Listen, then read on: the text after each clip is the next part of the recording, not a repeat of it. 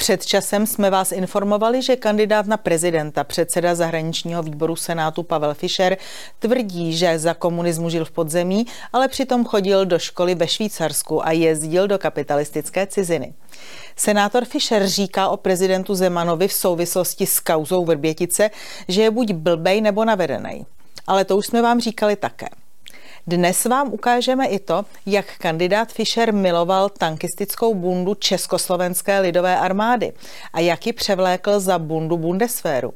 Ale to není nic proti tomu, jaký diplomatický skandál vznikl mezi Českou republikou a Francií, když byl Pavel Fischer velvyslancem v Paříži.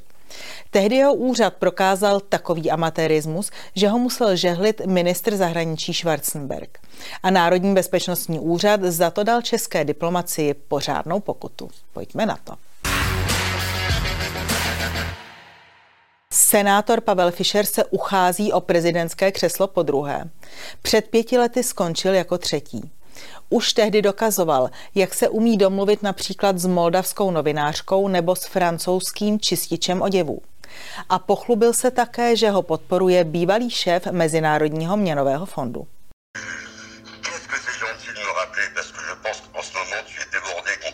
Oui. Wow, I'm so glad to hear you. How are you, Mr. President?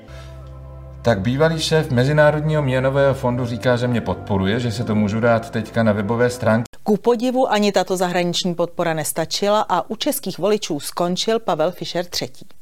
Nicméně už v minulé prezidentské kampani bývalý český velvyslanec ve Francii odhalil také svůj poměr k vojenství. Když byl skautem, koupil si tankistickou bundu Československé lidové armády. Tady jsem v tankistické bundě na Gerlachovském štítě, to mě mohlo být tak 15 let, mě ta bunda fascinovala. Byla černá a tady takhle byla kapsa na pistoli. Koupil jsem ji tehdy z armádních skladů, ještě voněla novotou. Fascinace lidově demokratickou socialistickou armádou později ustoupila mládeneckému vzdoru a Pavel Fischer, nebudeme říkat, že se překabátil, ale koupil si novou bundu – vyměnili je za tu správnou západní. Tu tankistickou bundu Československé lidové armády tady nahradila bunda německé armády Bundeswehru. To byl tehdy určitý protest. Pavel Fischer navzdory zálibě v armádní výstroji neprožil vojenskou službu v armádě, ale na pražském arcibiskupství. Senátor, který má ambici být prezidentem, tedy i vrchním velitelem ozbrojených sil, v náhradní civilní vojenské službě zvědal telefony, přepojoval hovory a dělal šoféra biskupu Lobkovicovi. A o vojenství má i další informace. Například je otevřený vyznamenání bratří Mašínů. A víte proč? Nejen proto, že bojovali s komunismem, ale proto, že prokázali krom obyčejnou odvahu a pozor – podle potenciálního velitele ozbrojených sil Pavla Fischera byli bratři Mašíni vojáci. Aby bylo jasno, nás informace o tom, že byli bratři Mašínové vojáci, udivila. Zeptali jsme se na to historika Jaroslava Čvančary. Badatel Čvančara nám odpověděl, že bratři Mašínové nebyli příslušníky Československé armády. A mimochodem nebyli v Československu ani na vojně. Vojáky se stali až po odchodu z Československa v armádě Spojených států. Schrňme to. Budoucí případný vrchní velitel ozbrojených sil si liboval ve vojenských bundách, vojnu strávil takže přepojoval biskupům telefon a bratři Mašíni, kteří bojovali s režimem, byli podle něj vojáci, i když v té době vojáci nebyli. Zdá se, že pokud se Pavel Fischer stane vrchním velitelem ozbrojených sil, máme se na co těšit. To ale není nic proti tomu, co se stalo, když byl Pavel Fischer velvyslancem ve Francii. Psal se rok 2008 a Česká republika se připravovala na své první předsednictví Evropské unie. Tehdy jsme jej stejně jako letos přebírali od Francie. A tak se těsně před předsednictvím sešel v Elizejském paláci v Paříži francouzský prezident Nicolas Sarkozy a český premiér Mirek Topolánek. Na místě byl také velvyslanec Fischer. Státníci tehdy hovořili velmi otevřeně. A tehdy také došlo k obrovskému poškození české diplomacie.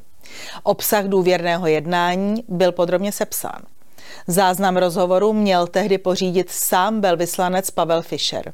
A pozor, Nezaslal ho do Prahy zašifrovaně, jak měl, ale jako otevřenou depeši.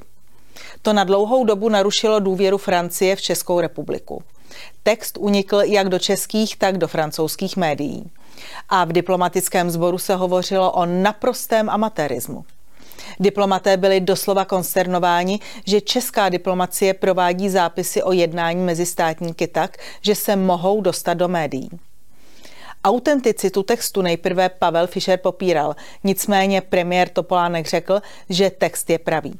A česká ambasáda v Paříži získala cejch místa, se kterým se nebude nikdo chtít bavit.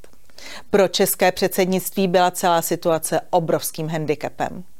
Za skandál se omluvil Francii ministr zahraničí Schwarzenberg a Národní bezpečnostní úřad dal ministerstvu zahraničí pokutu ve výši 77 tisíc korun.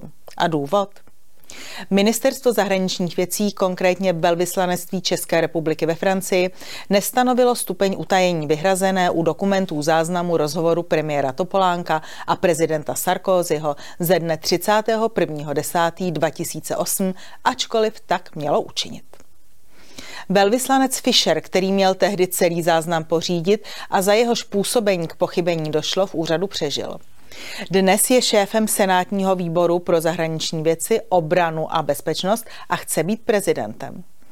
O prezidentu Zemanovi tvrdí v souvislosti s Vrběticemi, že je, cituji, blbej nebo navedený.